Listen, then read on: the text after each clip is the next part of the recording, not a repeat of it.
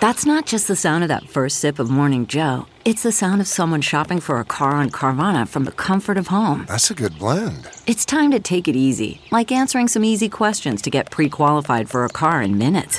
Talk about starting the morning right. Just like customizing your terms so your car fits your budget. Mm-mm-mm. Visit Carvana.com or download the app to experience car shopping the way it should be convenient, comfortable. Ah. Morning, I'm Margie Ellisor at Fox 2 with your St. Louis news, driven by Bomarito Automotive Group. The St. Louis area is seeing an increase in COVID 19 cases and hospital admissions.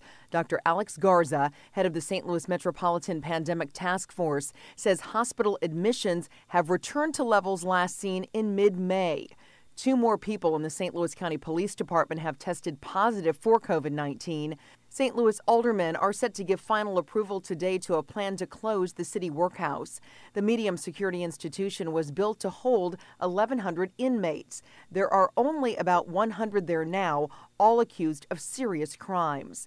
Those who want to close the workhouse believe all the city's inmates can be housed in the Justice Center downtown.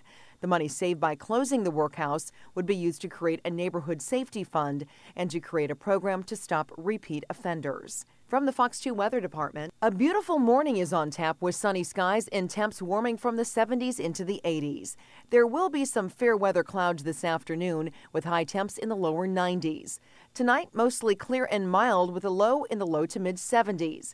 Then tomorrow will bring a chance for some strong afternoon thunderstorms. The chance for storms will linger into tomorrow night.